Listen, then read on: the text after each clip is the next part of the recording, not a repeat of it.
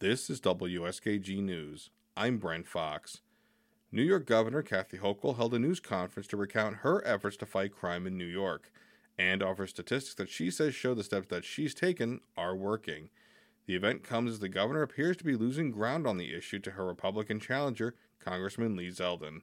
Karen DeWitt reports. Hochul, joined by State Attorney General Tish James and the acting state police superintendent, discussed several recent laws implemented under her watch to combat violent crime. She says changes made to the state's red flag laws following the May mass shooting in Buffalo that killed 10 have resulted in nearly 2,000 extreme risk orders of protection being issued. In each one of these cases, that's perhaps a crime or an act of violence that didn't occur something that was prevented. And that's the very reason I took those steps. It's undeniable progress in just four months, and it means our red flag laws are working. Hochul says state and local police have seized 8,000 illegal guns in the past year. Attorney General James says her office has recovered 3,500 illegal weapons.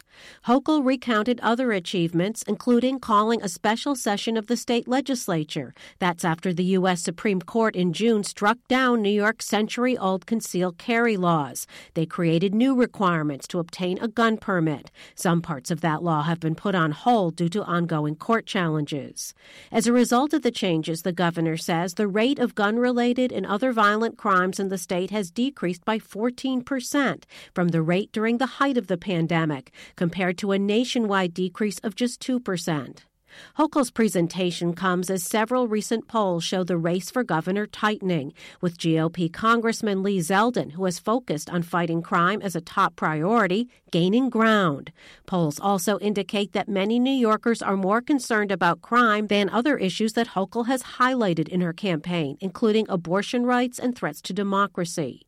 But Hochul says she's not reacting to the dynamics of the race. I'm not letting the political theater out there affect what we've done. This is not a new issue for me, and I think that's well established. A.G. James also commented on remarks she made to a Buffalo TV station last week, where she indicated that the state's bail reform laws, which ended many forms of cash bail, should be revisited.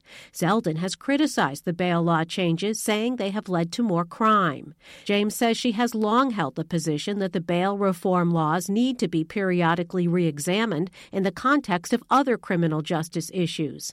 But she says it's a miss step to be fixated on bail reform. What I said was we need to look at a panoply of issues, including but not limited uh, to bail reform. But before we even get there, can we look at the other issues which are drivers of crime as well? Hochul says there is no daylight between her position on the state's criminal justice laws and James' views.